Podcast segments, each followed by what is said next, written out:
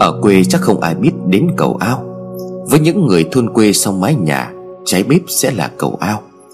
Cầu ao quê tôi đơn giản chỉ là xếp bờ gạch, phiến đá thành bậc để đi xuống ao cho dễ dàng. Muốn đất cạn thì sẽ càng phải bước nhiều bậc mới chạm đến mặt nước. Với mùa mưa, nước cạn thì chỉ cần đứng trên bờ cũng có thể dùng nước dưới ao. Câu chuyện cầu ao thực chất rất đơn giản và không có gì huyền bí. Tuy nhiên chiếc cầu ao nhà chú Giang thì không như vậy. Kể về chú Giang cũng là một công nhân bình thường của xí nghiệp đá. Vợ chú thì ở nhà nuôi lợn gà và chăm con nhỏ. Chú sống cùng với bố mẹ. Bố mẹ chú thuộc lớp người cũ, cổ hủ và lạc hậu. Tuy nhiên ông bà lại cực kỳ vô sư vô sách. Nhà chú có cái ao ở giữa vườn để thả cá. Cái ao vừa là nguồn nước tắm táp, giặt rũ và rửa ráy. Chắc ai ở quê chả lạ lẫm gì với cái ao tù nước đọng, nhưng tỉ tỉ thứ đều rụi xuống ao. Người thì tắm, người thì giặt, người thì rửa sau rửa cỏ. Trẻ con lâu lâu buổi trưa còn trốn ngủ, thả cả cây chuối rủ nhau tập bơi, sục bùn đục ngầu cả cái ao lên. Mẹ chú đi xin được ở đâu cả thúng bèo thả xuống ao cho trong nước. Bà bảo vì ao tù nên thả cá cho cá ăn thức thừa xuống ao. Rồi thì bà thả bèo xuống cho bùn bẩn bám rễ bèo. Ao vừa trong nước lại có bèo vớt nấu cho lợn. Mà hầu như ở quê nhà nào cũng có ao để làm như vậy cả. Cái ao của nhà chú lúc đầu không xây bậc cẩn thận, mà chỉ dùng mai đào thành bậc để lên xuống cho dễ. Bờ ao thậm chí chú cũng không xây, mà chỉ chặt tre đóng cọc xung quanh tránh sạt đất. Cạnh bờ ao có cây dâu già sai chịu quả. Tụi trẻ con hay lựa lúc nhà chú không có ai thì thi nhau và hái trộm. Cây dâu già bị tụi trẻ trèo quá nhiều, kết hợp với việc mọc sát bờ ao nên đất dần sạt xuống ao, làm cho cây ngã xuống dù cành lòa xòa trên mặt nước. Nhìn cái cây dâu già ấy, chắc người lớn chả dám trèo, vì lỡ sợ leo lên cái cây bật gốc đổ thẳng xuống ao. Ấy vậy mà tụi trẻ con, đứa nào đứa ấy chả biết xả, cứ nhảy lên thì nhau nhún cho lá dập dềnh trên mặt nước. Tụi con trai còn leo lên cây, đứng rồi lấy đà nhảy xuống ao, bơi như mấy vận động viên trên tivi vậy. Một ngày kia vợ chú bế con ra ao tắm cho con. Cô bước không cẩn thận, kèm bậc đất trơn quá ngã nhào xuống ao.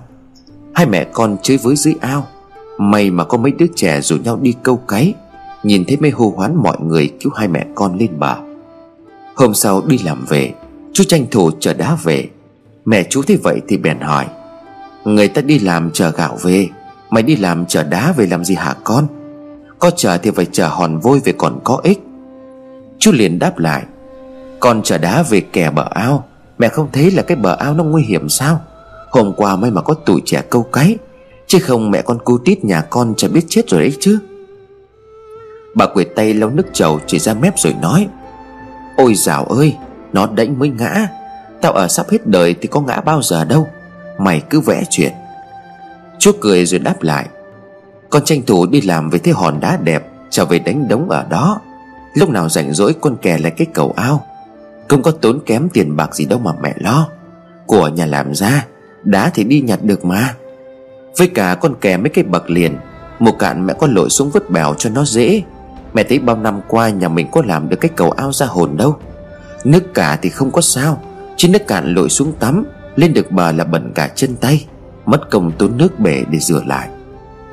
Mẹ chú nghe thấy có lý nên cũng không phản đối gì nữa.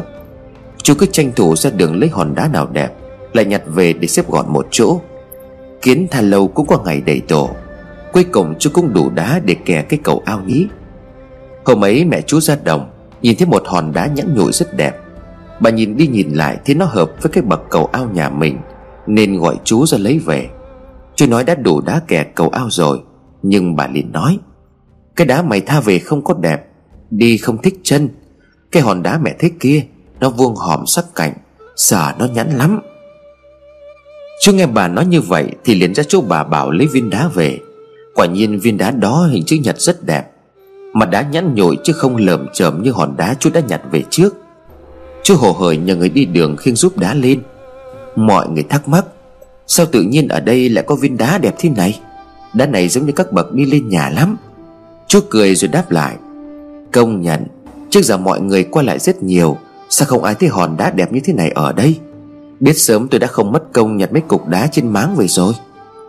Có người thì bảo lại, à chắc cây mương nó mới vét xong, cười trước mương nước toàn đất sạt với lại cỏ mọc che mất. Giờ hợp tác xã mới phát động vét mương nên là mới lòi ra viên đá này. Mà nhà chú lấy viên đá làm gì thế? Chú cười rồi đáp lại, em lấy về kẻ cái cầu ao. Nhà em trước toàn vặt đất làm bậc chứ không có kẻ đá. Người kia vội đáp, cái này mà kẻ cầu ao thì là hết sảy luôn. Đá vừa dài lại còn vừa nhẵn, đẹp đấy. Chú cười rồi dong xe cải tiến chở hòn đá về nhà. Ngày hôm sau chú bắt tay vào kẻ cầu ao. Viên đá mới lấy đẹp nhất nên chú làm bậc trên cổng. Nhưng bậc phía dưới chú xếp viên đá nhặt được rồi chất xi măng bít các kẽ hở. Cả ngày vật lộn xoay sở, kẻ ngang kẻ dọc, cuối cùng chú cũng hoàn thành cái bậc cầu ao ba bậc. Mẹ chú đi qua nhìn thấy cầu ao mới rồi cười bảo, đấy cái hòn đá mẹ tìm thấy đẹp chưa? Vừa như in cái cầu ao nhà mình. Nhà nó mà cái cầu ao này đẹp lên mấy phần đấy. Chú lấy tay lau mồ hôi rồi đáp, vâng, may mà tìm được cái hòn đá đẹp nên là cái bậc này đẹp nhất mẹ ạ. Chú đứng ngắm nghía thành quả của mình vất vả làm ra, mỉm cười một cách mãn nguyện. Cô Tít thích chí vỗ tay, hoàn hồ bố giỏi quá. Giờ cô Tít tha hồ tắm mà không sợ trơn ngã xuống ao nữa rồi. Cái cầu ao nhà chú hoàn thành, tụi trẻ con là thích nhất. Tụi trẻ tha hồ ngồi trên thả chân xuống dưới để nghịch nước. Sự việc không có gì đáng nói cho đến khi cô Tít bị bệnh lạ. Thằng bé cứ ban ngày thì bình thường, nhưng đêm đến lại quấy khóc, mặt mũi sưng húp cả lên. Vợ chồng chú cho đi khám chữa khắp nơi nhưng mà không thấy khỏi. Nhiều người nói bóng gió có khi cô Tít bị trêu. Chú thấy cũng có lý lắm, bởi vì ban ngày thằng bé vẫn ăn và chơi bình thường, ban đêm Tít mới có bệnh lạ. Chú liền nói với bà, có khi nào nhà mình có người thiêng liêng về để trêu thằng Tít không hả bố mẹ? Con thấy người ta nói cũng có lý lắm. Mẹ chú liền đáp, vớ vẩn, làm gì có ai trêu mà nó khóc sưng húp cả mặt lên thế.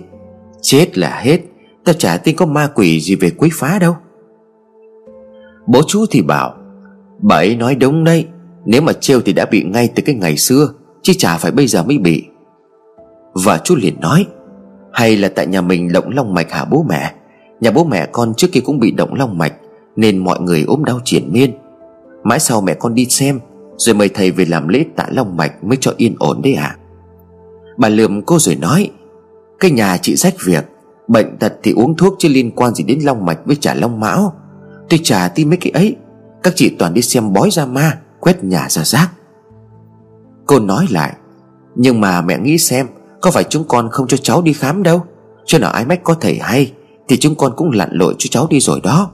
Giờ cả nửa tháng nay cháu bị bệnh rồi, cứ thế này chúng con sống làm sao? Bố chồng cô giơ cao cái cày lên mà đe, tiền xưa cái con cái nhà mất dạy, mày đẻ ra con mày không lo được thì bóp chết nó đi. Ở đấy mà kêu ca cái nỗi gì. Nhà mày không có thừa tiền để mua bán ma quỷ. Mẹ chồng cô về hùa với ông để chửi tiếp, phải rồi, cái loại ăn bám còn dám kêu ca. Có giỏi mày tự kiếm tiền ra mà tiêu xem nào. Lúc nào mày kiếm ra đồng tiền thì mày làm gì cũng được, tao không có cấm. Cô thấy vậy thì cũng chả vừa rồi đáp lại, của chồng công vợ, bố mẹ nói như vậy mà nghe được sao? Con sinh cháu cho ông bà, ở nhà con cũng chăn nuôi lợn gà chứ có chơi đâu, mà ông bà chửi là con ăn bám.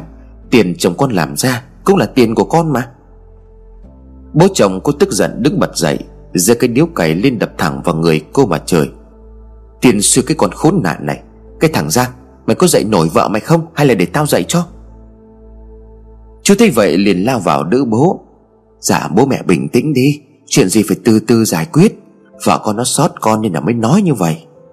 Bà Bình, tên của mẹ chú Giang, thế như vậy được nước thì nói to, tao đẻ mày rách cả một da, mày chưa báo hiếu được còn về hùa với vợ con mày cãi lại tao. Chúng mày giỏi rồi, cái ngữ đàn ông chỉ biết úp mặt vào vợ như mày, không có ngóc đầu lên được đâu con. Chú thấy vậy thì mới nói, sao mẹ lại nói như thế? Con nào mà dám cãi lời mẹ. Đây là chúng con đang bàn bạc với bố mẹ tìm cách giải quyết cho thằng Tít. Ông Bình giơ cái điếu cày về mặt chú mà nói, tiền sư mày, ông biết đẻ mày ra để mày cãi ông như thế này thì ngày xưa ông bảo mẹ mày đẻ quả trứng rán cho bố mày ăn. Cái loại chúng mày thì cốt đi cho khuất mắt tao. Vợ chú Giang thấy tình hình căng quá nên mới lên tiếng làm hòa, dạ là chúng con quá phận làm con, mong bố mẹ bỏ qua cho chúng con. Bà Bình giít tay lên đầu của cô Giao mà nói rằng: Tiên sư nhà mày, mày vừa nãy còn mạnh mồm lắm cơ mà. Đã vậy bà lót lá và dắt mày ra đường. Mày ăn cơm nhà tao bao nhiêu năm mà không có biết điều sao? Bà trả mày về cho con mẹ thằng bố mày dạy lại. Nhà chúng mày ăn cơm bằng mồm mà chỉ dùng một đầu mà nghĩ thôi sao? Còn bố thằng mẹ chúng mày không có dạy được thì bà tiễn vong mày luôn. Cô Giao ức quá thì liền cãi lại tiếp: Con nói lỡ lời là con nói không đúng. Con đã xin lỗi bố mẹ rồi. Nhưng mà cùng là bậc cha mẹ với nhau, bố mẹ không được sỉ nhục bố mẹ bên nhà con. Ông Bình nghe vậy nóng tài mấy quát: Tiền sư cha cái con chó cái này, mày ở nhà ông mà mày dám cắn ông sao? Thế thì ông cho mày chết. Ông nói rồi cầm cái điếu cày liên tục đập xuống. Cô Giao thấy vậy vội vàng để cái điếu cày ra, nhưng không ngờ ông ba bị lỡ đà đập mặt vào cái bàn uống nước. Bà Bình thấy ông Bình bị ngã, dậm chân bành bạch lên rồi gào: Ôi cả làng nước ơi, nhà tôi thất đức vớ phải cái con dâu đốt mặt này. Con đời thủa nhà ai con dâu đánh bố chồng không hả chơi. Bớt làng trên xóm dưới, mọi người mau ra mà xem cái ngữ đàn bà mất nết này. Làng nước ơi, nó cậy chè nó bắt nạt ông già nhà tôi. Bà Bình cứ như vậy bù lu bù loa lên như thế. Hàng xóm có người cũng lật đật chạy sang hỏi thăm xem có chuyện gì. Chú Giang đành phải đánh tiếng: Thôi không có cái chuyện gì đâu, tất cả chỉ là hiểu lầm mà thôi. Các anh chị về đi, bố em lỡ đà bị ngã thôi chứ không có sao cả. Ông Bình nghe thấy chú Giang nói như vậy thì lăn đùng ra giữa nhà, miệng mếu máo nói: Ôi trời đất ơi, con dâu nó đánh bố chồng, vợ chồng nó muốn giết chết tôi. Tôi đau quá, có ai không? Vợ chồng nó hùa nhau mà đánh tôi đi này. Các chú hàng xóm và đỡ ông Bình dậy. Ông quyết không đứng dậy mà nhăn nhó ôm mặt kêu đau. Mọi người tính về rồi, nhưng nghe ông Bình nói vậy liền quay trở lại. Bà Bình nhìn ra giữa sân vỗ đùi mà khóc lóc: Mọi người sang đi mà xem này, con trai tôi đẻ ra nuôi mãi với bà Ngân này, thế mà nó nghe lời vợ đánh chửi chúng tôi. Hai cái thân già này sống được bao nhiêu lâu mà chúng nó không có tha. Cái con khốn nạn kia nó đẩy ông nhà tôi ngã dập mặt rồi. Có ai không đưa ông ấy đi bệnh viện giúp tôi? Chứ ông ấy mà bị chấn thương sọ não thì toại nguyện cái thứ lòng lang dạ xóa chúng nó, khổ thân cái thân già của chúng tôi. Cô Giao tính giải thích thì bà Bình lại gào lên: Cái con khốn nạn kia, mọi người lôi nó ra hợp tác cho tôi. Tôi phải từ cái loại con dâu này, loại đàn bà mất nết, đánh cả bố chồng. Theo pháp làng thì phải trói ra cột đỉnh kia cho cả người ta phỉ nhổ. Nó ác quá, chúng tôi làm gì lên tội đâu mà nó ác tâm, thất đức. Nó đánh cả chúng tôi.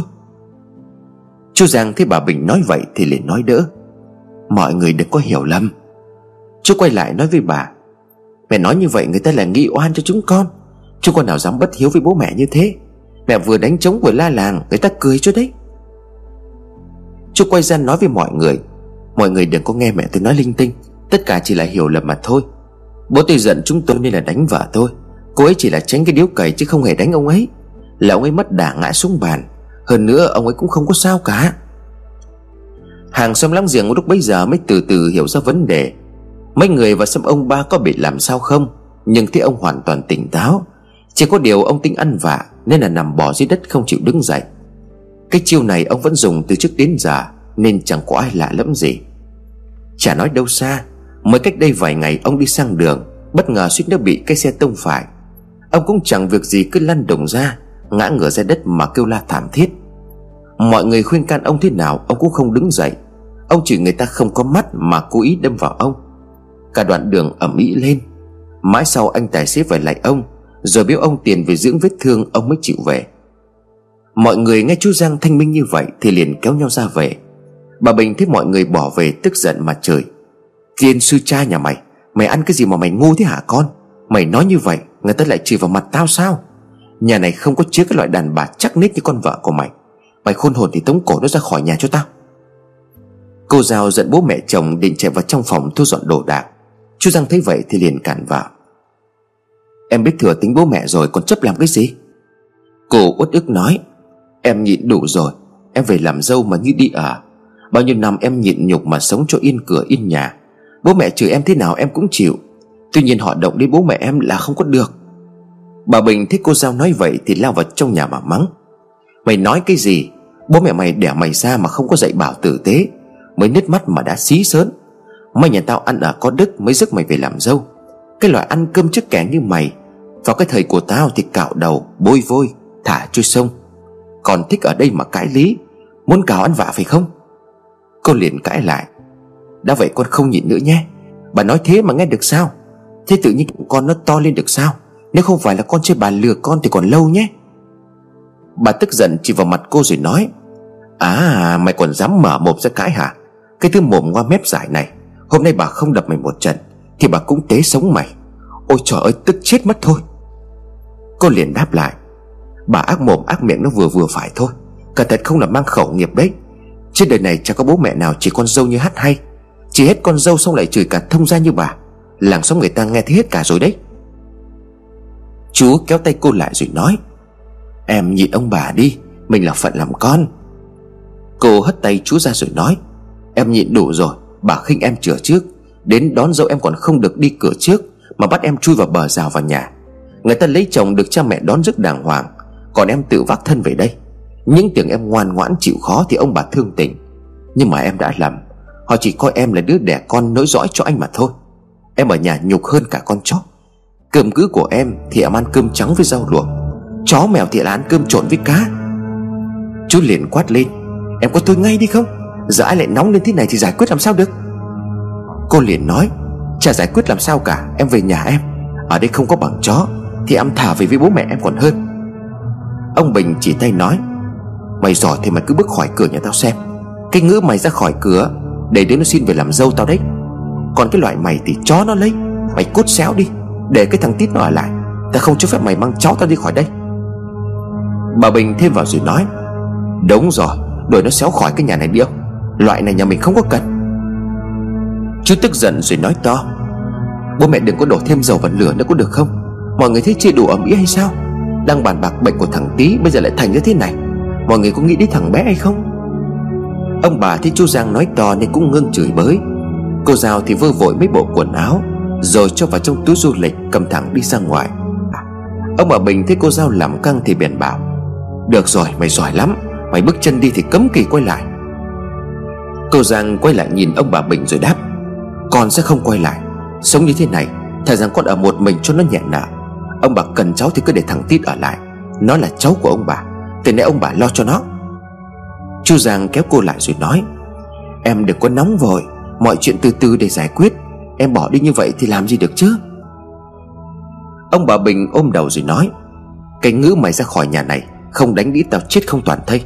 Cái loại mất dạy, đàn bà nặng vì con, cái loại mày dứt cả con mà đi được thì không phải là người tử tế. Cô Giao quay lại lườm ông Bình: các người ép tôi phải bỏ lại thằng bé. Bây giờ ông bà muốn thế nào? Còn tôi thích có thể đẻ đứa khác, nhưng mà bố mẹ tôi chỉ có một mà thôi. Ông bà khinh thường nhà tôi như thế thì tôi chả thích cái nhà này. Người ta nói là rột nhà từ nóc, có cớ sự này tất cả là tại ông bà mà ra. Cô nói xong xách chú khuyên đi, mặc dù chú Giang vẫn chạy theo khuyên giải.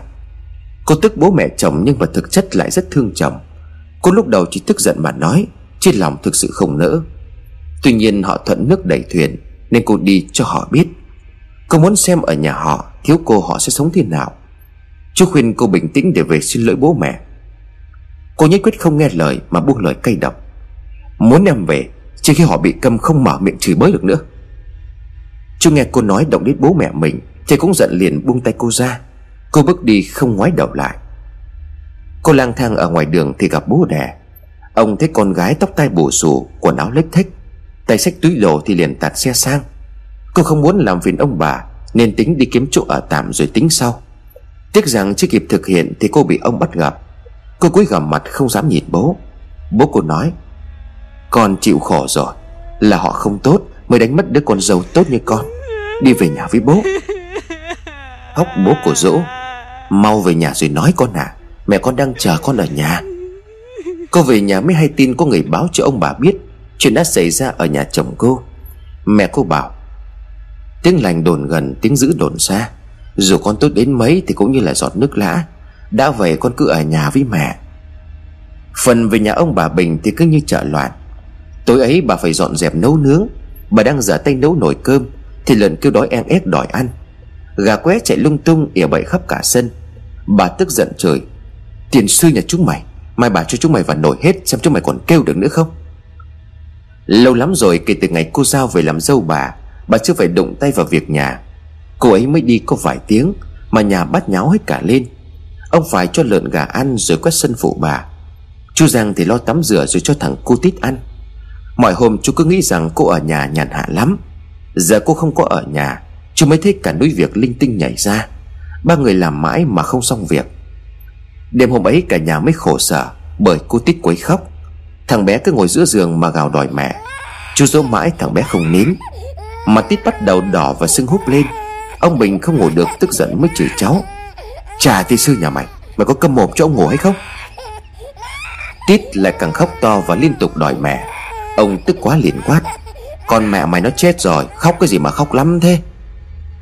Chú Giang bế Tít lên nựng con đủ điều mà thằng bé không chịu nín. Cả cái nhà mất ngủ. Bà Bình dậy giật Tít ra khỏi tay của chú. Bà quát to: Mày có câm ngay đi không? Khóc cái gì mà khóc lắm thế? Mày không nín là tao nhét rẻ vào mồm mới bây giờ. Chú Giang thấy vậy thì giật thằng bé lại rồi nói: Mẹ, cháu nó còn trẻ, nó biết cái gì mà mẹ nói nặng lời thế? Nó phải làm sao thì nó mới khóc chứ, chứ nó có muốn như vậy đâu. Bà Bình tức giận đáp lại: Mày hỏi nó xem rốt cuộc là nó bị làm sao, đau ở đâu mà nói phọt ra cho tao nghe xem nào. Cứ nhắm mắt mà kêu gào thế kia thì bố ai mà biết được. Chú Giang dỗ thế nào Tít cũng không ngừng khóc. Mà Tít càng lúc càng sưng to và đỏ như gấc. Chú bất lực nhìn đứa con như vậy. Chú bỗng nhớ đến cô. Thế mà nửa tháng qua cô vẫn chịu đựng được. Cô vẫn bế con dỗ một mình để cho chú ngủ lấy sức hôm sau đi làm. Nửa tháng qua cô chưa từng để cho ông bà thức giấc chửi bới giữa đêm. Ngày hôm sau chú đi làm, nhưng do cả đêm mất ngủ nên không thể tập trung. Thiếu chút nữa thì bị máy nghiền đá cuốn mất tay. May mắn có người làm cùng nhanh chóng kéo tay chú ra, nên tay chú chỉ bị chém sẩy xước, máu chảy be bét nhưng không ảnh hưởng đến xương cốt. Chú phờ phạc đi về nhà nằm nghỉ. Về đến nhà chú thấy nhà cửa như bãi rác từ sân vào đến nhà. Ông bà luôn mồm chỉ ruột thằng cháu ăn hại, chỉ biết ăn mà không biết làm. Ông lại chửi sang nhà cô Giao, không biết điều lại đẻ ra thằng cháu đần độn không biết tự xúc. Ông bà xoay hết lợn gà nhà cửa. Cơm cháo xong mệt đờ người ra chẳng muốn ăn cơm. Thì chú Giang về, bà nhét bát cơm vào trong tay của chú rồi nói: Mày cho nó ăn đi, thằng này nó ngu bỏ mẹ đi được ấy. Lớn như thế này rồi còn không biết tự ăn cơm. Chú liền bảo: Mẹ xúc cho thằng bé ăn giúp con, tay con bị máy nghiền nó kẹp nên là đang đau. Bà nhìn bàn tay của chú băng thấm máu tức giận: Có cái tay mà cũng để cho cái máy nó chém, thế thì mày còn làm được cái trò gì hả Giang? Bà nói đến đó thì thằng Tít khóc dẫy lên. Chú hốt hoảng lao tí dỗ con. Tít liên tục chỉ vào miệng kêu đau rồi khóc lóc. Chú nhìn lại bát cơm, thấy ông bà cho Tít ăn cá mà gỡ không hết xương. Chú cho thằng bé ăn miếng cơm to, bắt nhai nuốt không được. Chiều thằng bé đau phát sốt, chú phải đưa đi trạm xá. Bác sĩ kiểm tra rồi nói Tít bị hóc xương to, lại nằm ngang cổ họng nên cần phải đi viện. Chỉ vì một cái xương cá, Tít phải đưa đi viện cấp cứu. Ông bà Bình tức giận lại chửi ầm cả nhà lên. Ông hết chửi cháu ngu dốt, vô tích sự, lại quay ra chỉ mẹ thằng bé. Hàng xóm ai lấy đều nắc đầu ngao ngán. Chú Giang đưa Tít đi viện gấp cái xương cá ra. Lúc về chú dặn bà nấu cháo cho Tít ăn vài bữa vì cổ cháu đau. Bà dì dầm rồi nói: Chà, cái tiên sư nhà nó, chỉ có ăn thôi mà cũng không có nên thân. Con người ta nó ăn cá cả con, còn chẳng có bị làm sao cả. Đằng này cháu nhà mình gỡ ra rồi mà vẫn còn hóc. Chú Giang thấy bà chửi thì biển nói: Mẹ, cháu nó còn nhỏ, cháu nó chưa biết bị nhàn xương nên là bị hóc. Cái lỗi này là ở người lớn chứ đâu phải là lỗi trẻ con.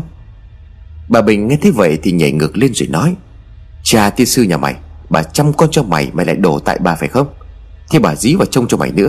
Mày có giỏi thì mày ở nhà mà trông. Chú liền cãi lại: Mẹ nói thế mà nghe được sao? Con của con thì cũng là cháu của mẹ. Con còn đi làm chứ có phải đi chơi đâu. Mẹ mà không trông cháu thì con gửi ai bây giờ mới đi làm? Con không làm thì lấy gì mà tiêu? Bà liền bù lù bù loa lên rồi nói: Bây giờ mày thích chia hả? Đã thế nhé, bà nói cho mày biết, bà đẻ ra mày, nuôi lớn mày, lấy vợ cho mày, thế bà đã hết trách nhiệm rồi đấy. Bà không có nghĩa vụ phải nuôi cháu. Đứa nào đẻ ra thì đứa ấy nuôi. Chú liền phân trần: Khổ quá, con có phải chia việc thế này thế nào đâu. Ý con là con phải đi kiếm tiền. Cô Tít chưa đi học, ông bảo nhà không có đi làm thì trông cháu giúp con. Ông Bình vừa đi vào nghe thấy hai mẹ con đang đôi co thì bèn nói: Mày tưởng tụi ta ở nhà chơi phải không? Hai cái thân già này làm luôn chân luôn tay cả ngày còn không có hết việc đấy. Mày giỏi thì ở nhà mà biết. Chú nhằn nhó nói: Thế tóm lại bây giờ bố mẹ muốn thế nào? Không ai trông thằng bé thì con mang nó về cho mẹ nó trông. Hai ông bà đồng thanh đáp lại: Không có được. Chú đáp: Vậy thì bố mẹ có trông cháu giúp con không? Trước vợ con ở nhà một mình lo hết việc nhà, chăm sóc cô Tít mà vẫn cơm dẻo canh ngọt, mà nó có kêu ca câu nào đâu. Ông Bình nghe thấy chú nhắc đến vợ thì tức giận quát: Mày câm miệng lại, ta cấm mày nhắc đến con khốn mặt đó trong cái nhà này. Nhà ta không có thứ con dâu mất dạy như nó. Cô Tít thấy ông quát to thì hoảng sợ mà khóc toáng lên. Ông Bình thấy vậy thì chỉ tay vào thằng mặt thằng bé rồi quát: Mày nín đi, mày không nữa tao xẻo mồm mày đấy. Cô Tít lại càng khóc to hơn.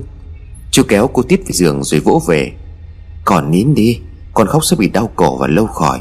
Ngoan rồi mai bố đưa con đi chơi. Tít nức nở trong câu nói: Con muốn mẹ, mẹ đâu hả bố? Bố gọi mẹ về cho con đi. Ông Bình nghe cháu mình gọi mẹ thì tức điên ruột gan lên rồi nói: Mày có câm ngay cho tao không thì bảo, con mẹ mày nó chết rồi. Ông chỉ tay vào chú rồi quát: Thằng Giang, mày điếc à? Mày bảo nó ngậm mồm lại cho tao, không nữa tao bóp chết cha mày bây giờ. Chú Giang liền nói: Sao bố cứ hở ra là bóp chết với đánh chết thế? Cháu là cháu ông bà, không đẻ thì dục như là dục đỏ, đẻ ra rồi thì chỉ có đe giết thôi. Ông Bình giận tím cả mặt, lùng bùng leo ra cái mái trần ở hiên nhà, ngồi hóng gió cho mát. Nhà chú Giang có cái mái hiên đổ bằng, còn lại phía trong thì lợp ngói. Mái hiên mùa gặt cũng phơi được cả mấy thúng thóc. Ngày nóng ông Bình hay leo lên trên đó ngồi cho đỡ nóng, lẫn với cái nóng oi bức của ông trời còn vương lại từ chiều. Ông hậm hực vừa tức giận con vừa tức giận cháu, giận luôn cả ông trời nóng bức. Ông ngồi trên cái mái hiên phe phật cái quạt mo cho mát và giục bà Bình: Bà cầm cho tôi cái chiếu lên đây, trưa hôm nay có mấy cơn gió lạc, tôi ngủ ở đây cho mát, đêm đỡ phải nghe cái thằng ôn dịch kia nó gào rắt cả tai. Bà Bình vào trong nhà lấy cho ông cái chiếu. Bà liền bảo: Ông ngồi chơi tí nữa khuya vào nhà nằm, chứ ở đó nhỡ có gió độc nó vào người thì cảm đấy. Ông phe phẩy cái quạt trên tay rồi nói: Ôi dào ôi, trước tôi ngủ ngoài đồng suốt thì có sao đâu. Bà Bình đáp lại: Đấy là lúc trước ông còn khỏe, bây giờ già rồi, cảm sẽ đấy ai phụ tôi lợn với gà. Ông lườm bà nói: Bà đi xuống đi, tôi sống chỉ để chăn lợn nuôi gà cho bà đấy à? Thả ngủ ở đây cho gió trời nó mát mẻ đỡ bị điếc tai. Bà Bình thở dài rồi đáp lại: Tùy ông thôi, ngủ trong nhà quạt mái chả thích thì thôi, là còn thích gió trời, sợ thằng kia nó khóc thì bịt tai vào mà ngủ, mệt cả ngày chả lót đặt lưng xuống lại không có ngủ được. Ông Bình phẩy phẩy cái quạt: Được rồi, tôi tự liệu, lát nữa tôi xuống, bà đừng có khóa cửa đấy. Bà Bình đi xuống rồi chui vào trong giường đi nằm sớm, vì cả ngày bà quần quật luôn tay với núi công việc không tên. Bà nằm xuống là ngủ ngay được. Cô Tít thì đau và khóc cả ngày cũng mệt, nên chú cho uống cốc sữa nóng rồi đi ngủ. Tít hôm nay chả khóc lóc gì mà ngủ yên giấc. Chú thấy con ngủ mất lật đật ra tắm rửa rồi đi nằm. Cái tay của chú bị kẹp hồi sáng, đến giờ cương lên đau nhức. Chú nằm suýt xoa các tay lên trán mà nghĩ ngợi. Nửa đêm chú giật mình tỉnh dậy vì nghe tiếng ú ớ. Lúc đầu chú nghĩ là mình nằm mơ. Chú lắng tai nghe rõ ràng tiếng ông Bình. Chú bật dậy mở đèn điện lên rồi hỏi: Bố, bố ngủ hay thức vậy? Chú không nghe thấy tiếng ông Bình trả lời. Chú hỏi hai ba lần vẫn không nghe thấy tiếng ông đáp lại. Chú nghĩ bụng: Không lẽ là mình nghe nhầm hay sao? Bà Bình cũng bị giật mình dậy, nheo cái mắt vì ánh đèn lóa quá mà hỏi: Mấy giờ rồi, mày không có ngủ mà bật đèn làm gì thế? Chú liền đáp lại: Con nghe như là có tiếng bố gọi nên là bật đèn, mà bố hình như là ngủ say. Bà Bình ngồi dậy cuốn cái tóc lên rồi đáp: Bố mày leo lên mái hiên đã xuống đâu, để tao lên gọi ông ấy xuống, chứ đêm hôm sương gió nó lạnh, ông ấy lại cảm ra thì chết. Bà nói rồi lật đật leo lên cầu thang lên mái hiên. Rất nhanh sau đó tiếng của bà hô lên thất thanh: Ôi ông ơi, ông làm sao thế này? Chú Giang nghe tiếng bà Bình hô mà chân tay buồn rộn. Chú chạy vội lên cầu thang mà hỏi dồn dập: Sao thế mẹ, bố bị làm sao? Tiếng của bà Bình mếu máo: Mạo mày đưa ông ấy lên xem nào, người ông ấy lạnh cứng vào rồi đi này. Trời ơi là trời, sao lại khổ thế này hả trời? Chú Giang kiểm tra ông Bình rồi kêu lên: Bố con bị trúng gió rồi, phải cấp cứu ngay. Hai mẹ con bà Bình phải vất vả lắm mới đưa được ông Bình xuống dưới nhà. Bà Bình hô hoán đến nỗi hàng xóm phải bật dậy chạy sang phụ giúp một tay. Bà Bình thì sức dầu hết lên người của ông Bình, rồi liên tục giục mọi người lấy xe đưa đi cấp cứu. Chú hàng xóm nhà có xe máy chạy nhanh lấy xe đưa ông đi viện. Mấy người tập trung sức dầu rồi bấm nhân chung cho ông tỉnh lại. người ông ấm dần lại, như cái miệng méo xoạch hẳn đi. Bà Bình tay xoa miệng không ngớt kiểu khóc. Ôi ông Bình ơi là ông Bình, ông đừng có làm sao đấy. Tôi nói ông mà ông không có chịu nghe, cứ thích lên cái mái hiên nằm làm cái gì. Thế này có khổ tôi không? Lúc đến bệnh viện, bác sĩ kiểm tra rồi kêu ông bị tai biến, nhưng người nhà không phát hiện ra sớm, lại cấp cứu sai khách nên khó cứu chữa hơn. Sau khi được các y bác sĩ tận tình cứu chữa, ông Bình thoát khỏi cơn nguy kịch, nhưng di chứng nặng nề. Ông hoàn toàn méo miệng và không thể nói chuyện được nữa. Tệ hơn, ông bị liệt nửa người. Nhà ông Bình liên tục gặp hết chuyện này đến chuyện cô Tít phải đem đi gửi. Chú Giang nói là đưa Tít về bên nhà mẹ nó, thì bà Bình nhất quyết không chịu. Chú bất lực nhìn mẹ. Nhiều lúc ông bà quá đáng, chú muốn cãi lại cho một trận hạ giả, rồi ôm con bỏ đi, không sống cùng ông bà nữa. Tuy nhiên nghĩ lại phận làm con như vậy là bất hiếu, nên chú lại gạt đi cái suy nghĩ ấy khỏi đầu. Đã nửa tháng kể từ ngày ông Bình bị tai biến, gia đình bà Bình ai nấy đều mệt mỏi. Cô Tít tự dưng người phủ lên da đỏ ửng. Lúc đầu mọi người nghĩ Tít ăn được nên da dẻ mỡ màng, tuy nhiên cậu càng ngày càng tăng nhanh và phì ra trông thấy. Lúc ấy mọi người mới tá hỏa biết rằng thằng bé bị phù. Chú cho Tít đi viện khám, tuy nhiên bác sĩ kết luận là Tít không có bệnh gì hết. Thằng bé vẫn ăn ngoan, chỉ đêm là hay khóc ầm ĩ giữa đêm, đánh thức mọi người thì không có chuyện gì lạ nữa. Bà hàng xóm sang chơi thuận miệng nói với bà: Bà Bình này, gần đây nhà bà xảy ra nhiều chuyện lạ lắm đấy.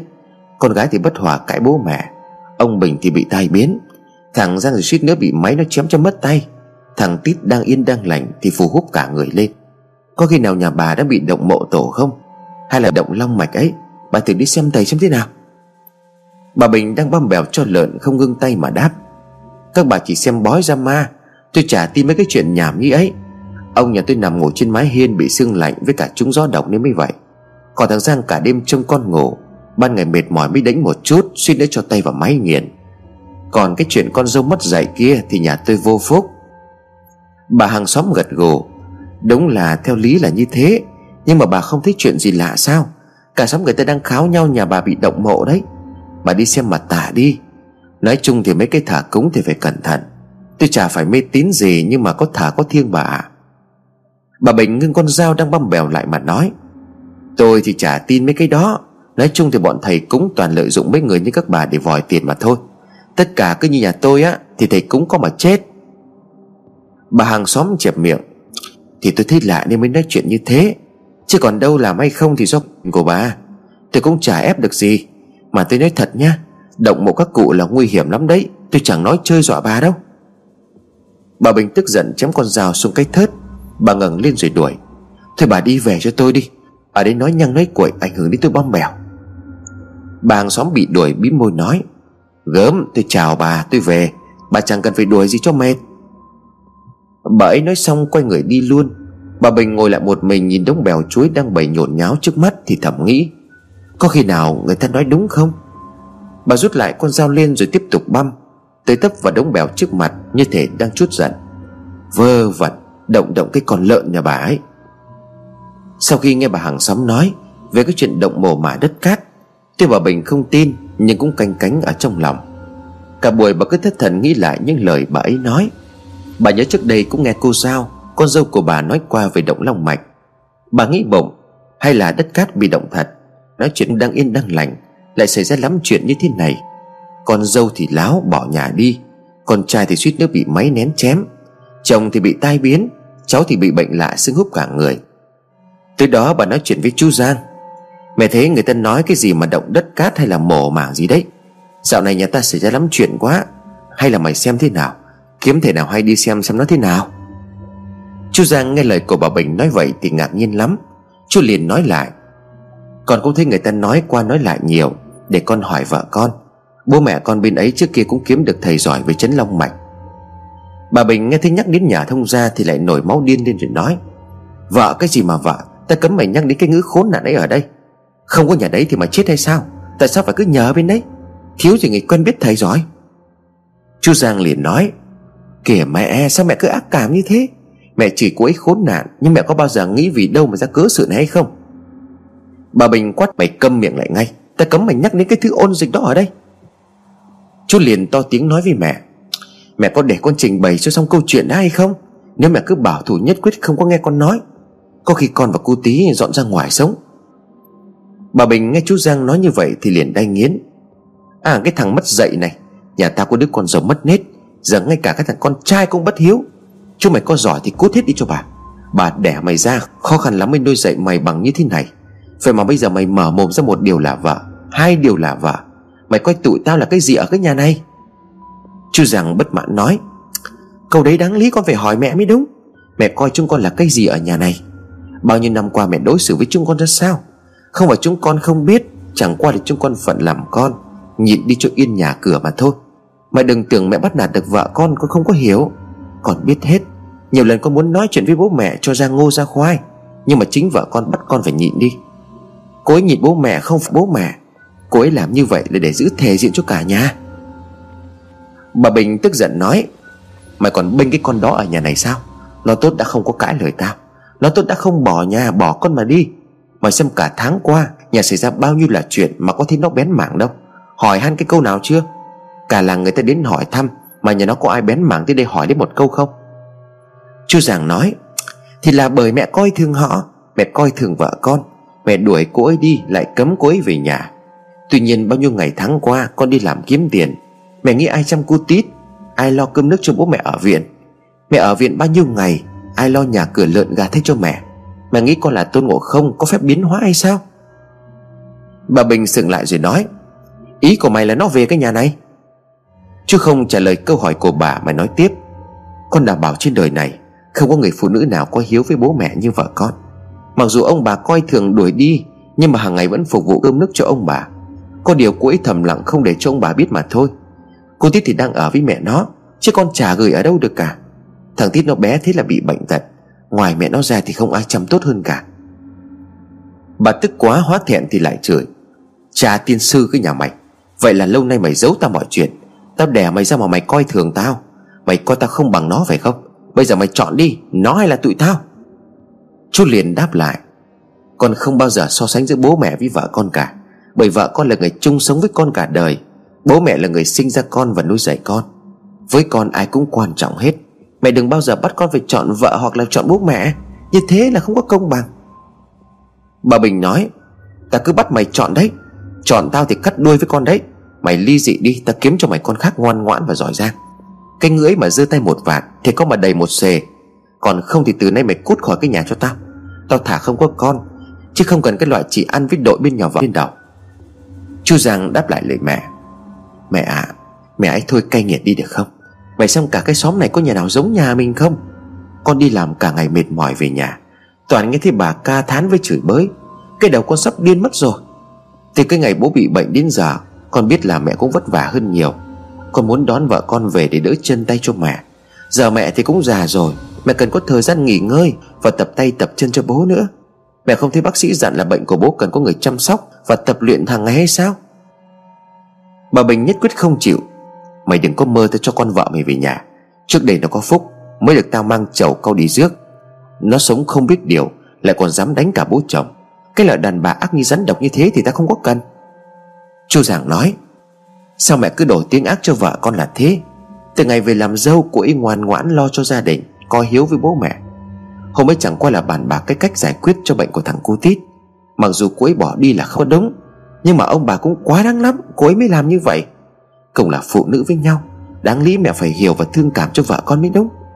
Đời mẹ làm dâu khổ cực, mẹ không phải là không có hiểu. Vậy cớ gì mẹ cứ ác cảm rồi làm khó vợ con? Bà Bình giận hờn chú Giang vì cứ một câu bênh vợ, hai câu bênh vợ. Bà nói, cha tiên sư cái nhà mày, bây giờ mày đổ lỗi cho tụi tao. Đúng là vô phúc mới có thằng con đi bênh người khác ngoài bố mẹ. Chú liền giải thích lại, con không phải là cãi lời bố mẹ, con chỉ là đang giải thích để mẹ hiểu vấn đề mà thôi. Nếu mẹ không thể chấp nhận cô ấy về nhà này thì con xin phép ra ở riêng. Bà Bình nghe chú nhắc việc ra ở riêng thì định bù lu bù loa lên gào khóc, nhưng chú xua tay chặn bà luôn. Mẹ đừng có gào khóc lên làm cái gì. Hàng xóm láng giềng không ai là không biết tính của mẹ. Mẹ khóc thế chứ khóc nữa thì con cũng quyết ra riêng à? Ai muốn chửi thì miệng gần tai người ấy sẽ nghe trước. Con mong mẹ hay hiểu, chúng con vẫn là con của mẹ. Hai mẹ con không ngừng tranh luận về việc cô Giao. Bà vẫn không đồng ý cho cô về lại nhà. Hôm ấy bà gặp cô chở thằng cô Tít ở ngoài cổng chợ. bà lao vào giật cô Tít. Cô Tít thấy bà nội khóc thét lên. Cô Giao bảo: "Mẹ ơi, mẹ đừng làm cháu sợ." Bà Bình chỉ thẳng tay lên mặt cô Giao mà nói: "Cái loại đàn bà hư đối như cô không có tư cách gọi tôi bằng mẹ. Từ ngày cô bước chân ra khỏi nhà tôi, cô đã là người dưng, không có quan hệ gì với tôi nữa. Còn thằng Tít là cháu nội của tôi, tôi bắt nó về." Cô Giao từ tốn nói: "Có gì bà cứ bình tĩnh nói chuyện. Cháu còn bé lại đang bị bệnh tật, bà làm như vậy cháu nó sợ, tội nghiệp cháu." Bà Bình nghe thấy vậy thì liền quát: "Cô dám dạy khôn tôi phải không? Tốt hay xấu tự bản thân tôi phải biết. Cái loại trứng còn là khôn hơn vịt." Cô đáp lại: "Vâng, bà dạy phải. Tuy nhiên đây là chợ, không có phải ở nhà." Bà Bình nghe vậy hiểu ý của cô muốn thách thức bà. Bà đi tít quát: "Ở chợ thì đã làm sao? Bà sợ mày à? Mọi mà xem, cái thứ đàn bà mất nết. Nó cãi bố mẹ chồng nó như là chém trả vậy. Không những thế, nó còn dám ra tay đánh cả bố chồng. Giờ ông nhà tôi bị bệnh tật nằm ở nhà kia kìa. Chúng tôi có ý kiến thì nó sốt sình sịch lên, xách đồ bỏ nhà đi. Mọi người mau ra mà xem, nhà tôi sao lại vớ phải cái đứa con dâu mất nết như thế này hả trời?" Cô Giao nghe bà Bình nói như vậy thì giận lắm nên bèn nói: "Bà nội cô Tít, sao bà độc miệng như vậy? Con có bao giờ như vậy mà bà đổ tiếng ác cho con?" Bà Bình đáp lại: "Mày còn cãi nữa sao? Đúng là nuôi chó chó niêm mặt. Mày mau trả lại cháu cho tao." Bà liền xông tới giật cô Tít ra khỏi tay cô Giao. Cô Giao giữ khư khư thằng bé lại. Cô Tít sợ hãi khóc lóc ầm ĩ. Mọi người xúm lại xem cảnh hai phụ nữ, một già một trẻ tranh cãi, giành nhau một đứa trẻ con. Mấy người hiếu kỳ bàn tán và khuyên cô Giao: "Cô là con thì phải nhịn đi cho yên chuyện. Dù gì bà ấy cũng đã già rồi, lại là mẹ chồng của cô." Cô Giao uất ức nói: "Nhưng mà bây giờ để bé về bà nội thì có ai chăm sóc đâu. Thằng bé lại đang bị bệnh, khám mãi mà không có ra bệnh." Bà Bình đáp lại: "Đấy, mọi người xem đi. Nó lấy cái cớ thằng bé bị bệnh tật mà chia rẽ bà cháu tôi. Ngày nó bỏ chồng bỏ con mà đi, nó đã tuyên bố là không cần cả con. Bây giờ nó vịn vào cớ nọ cớ kia để mà cướp thằng bé." Cô Giao nói: "Bà ăn không nói có. Tại sao con phải cướp thằng bé trong khi nó là con của con? Con đi là vì ông bà ép. Con để thằng bé ở nhà cũng là do ông bà cấm không cho mang theo. Giờ ông bà đổi trắng thay đen như vậy là sao?" Bà Bình đáp lại: "Bà con nghe rõ chưa? Nó đổ lỗi cho chúng tôi. Khổ thân cái thằng con của tôi ngu muội, nghe lời cái con quỷ cái này mà cãi lời đòi bỏ cả chúng tôi. Giờ có cái thằng cháu nội mà nó cũng tính cướp nốt. Mọi người vào xem mà lấy lại công bằng cho tôi." Cô Giao đáp trả lại: "Bà đừng có ăn vạ ở đây. Bà trông thằng bé mà cho nó ăn không cẩn thận, làm cho thằng bé hóc phải đi viện. Ông bị bệnh bà nuôi ông ở viện. Nếu bố nó không cho thằng bé về con chăm thì lấy ai mà chăm nó. Giờ cho nó về với bà là con không đồng ý. Bởi bà bận trông ông thì làm sao chăm cho cháu tử tế. Hơn nữa cháu đang bị bệnh. Bà có đưa thằng bé đi tìm thầy thuốc hay không? Hay lại đợi đến lúc thằng bé gặp chuyện không may thì bà sắn vay lên chửi thằng bé ngu đần? Hay lại đổ tại tụi con không biết đẻ? Bao nhiêu năm qua con làm dâu, không lẽ còn không có hiểu tính của bà? Có khi nào bà nhận lỗi về mình đâu. Tất cả mọi lỗi lầm bà đều đổ lên đầu của người khác." Bà Bình nghe thấy vậy thì máu dồn lên mặt. Mặt của bà phừng phừng lao vào cố giật thằng cô Tít lại. Cô Giao cũng không chịu buông tay. Bà liền nói lớn: "Tiền sư cái con nhà mất dạy. Ông bà bảo cấm có sai, nhà rột từ nóc. Cứ bảo sao con này nó khốn nạn. Lỗi tại bố mẹ nó không biết dạy con." Cô Giao tức quá thì liền cãi: "Bà đừng bao giờ lui bố mẹ con vào việc này. Có trách phải trách ông bà trước tiên. Các cụ bảo đời cha ăn mặn đời con khát nước. Ông bà sống để đức cho con cháu còn hưởng. Không phải tự dưng trong nhà mà xảy ra lắm chuyện như thế. Đấy là quả báo, báo ứng cho việc ông bà đã làm đấy." Bà Bình nghe cô Giao nói như vậy thì tức giận lắm, lăn xả vào hai mẹ con. Cô Giao quay người giữ thằng bé. Bà Bình thoải mái tay mà kéo tóc, ấn đầu tát lia lịa vào mặt cô. Những người xung quanh thấy vậy thì vội vã vào can ngăn bà Bình. Bà liên mồm rồi chửi bới: "Cha tiên sư nhà mày, mày dám mở miệng ra nói cái giọng khốn nạn đó. Bà cho mày biết thế nào là báo ứng. Hôm nay bà không vả mày chết thì bà không phải là người." Mọi người kéo được bà Bình ra, nhưng bà ấy không chịu ngừng tay lại. Bà vẫn chân thì đá, tay thì khua múa cào cấu: "Mọi người thả tôi ra, tôi phải đánh chết cái con khốn nạn này. Người ta mở mồm ra là lời vàng ý ngọc, nó mở mồm ra là thối như cứt vậy. Con này nó phải nhét cứt vào mồm nó thì nó mới nhớ." Bà xoay xung quanh cúi xuống, tính bốc đất ném vào người cô Giao. Mấy bà đi chợ kéo cô Giao ra rồi rụng: "Mẹ con cô mau đi đi, ở lại đây bà ấy đang nóng sẽ đánh nhau to mất. Mau về nhà trước đi, mọi chuyện chờ bình tĩnh lại thì nói tiếp." Sau khi mẹ con cô Giao đi khỏi, bà Bình bực tức đi một mạch về nhà. Hôm nay bà thấy khó chịu nên thấy ai bà cũng thấy gài mắt. Bà vừa về đến đầu ngõ thì gặp ngay bà Bảo hàng xóm đang cho cháu ăn. Bà Bảo cất tiếng hỏi: "Bà dạo này rảnh tay rảnh chân quá, có thời gian đi chơi rồi đấy." Bà Bình tưởng là bà Bảo nói kháy mình, mặt hầm hầm đáp lại: "Tôi rảnh tay chân thì hao cái bổ thóc nhà bà sao?" Bà Bảo ngạc nhiên đáp lại: "Ồ hay, sao hôm nay bà lại nóng tính như vậy? Tôi thấy bà đi người không về thì tôi hỏi chứ có làm sao." Bà Bình huýt dài rồi phủi vạt áo đi vào trong nhà. Một lúc sau con gái của bà Bảo đi chợ về thì thầm vào tay của bà chuyện lúc nãy ở ngoài chợ. Bà Bảo lắc đầu nói: "Khổ thân, cái nhà bà Bình này dạo này lắm chuyện quá, sông có khúc người có lúc." Con gái bà Bảo đáp lại: "Con nghe người ta kháo nhau là bà Bình bị động mồ mả đất cát gì đó nên mới nên mới bị như vậy mẹ ạ. Bình thường làm gì có lắm chuyện như thế. Mấy hôm trước con gặp chị Giao, chị ấy bảo là thằng Tít bị bệnh lạ lắm. Chị ấy cho đi khắp nơi khám mà không có ra bệnh gì. Nó giống như bị trúng tà ấy, mặt mũi người ngợm sưng húp cả lên. Xong cứ đêm thì nó gào lên khóc khan cả tiếng. Có khi nào thằng bé bị ma trêu hay là bị các cụ phạt không hả mẹ?" Bà Bảo nghe con nói chuyện suy tư một lát rồi nói: "Mẹ cũng chả biết được, nhưng mà trước làng mình có mấy đứa cháu của bà Bồn đấy, cũng không dưng bệnh lạ chứ mãi không có khỏi.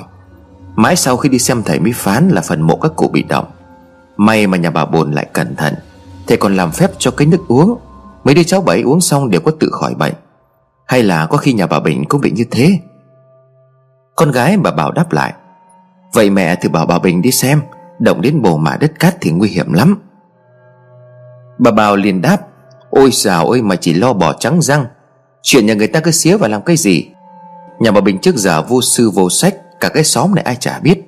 Nhà bà ấy có mấy cây mộ các cụ gần ruộng nhà mình đấy, mà cũng có chăm sóc cẩn thận đâu. Người ta đi qua đi lại nhiều, rồi trẻ trâu nó nhảy cả lên mộ ngồi chơi, khéo vài năm nữa thì mất cả mộ đấy." Bà Bảo bế cháu đưa cho con gái rồi đi về nhà. Bà Bình lúc bấy giờ đang ở trong vườn đào củ chuối. Từng câu từng chữ hai mẹ con bà Bảo nói chuyện với nhau, bà Bình đều nghe không sót một từ. Bà cũng thấy chột dạ.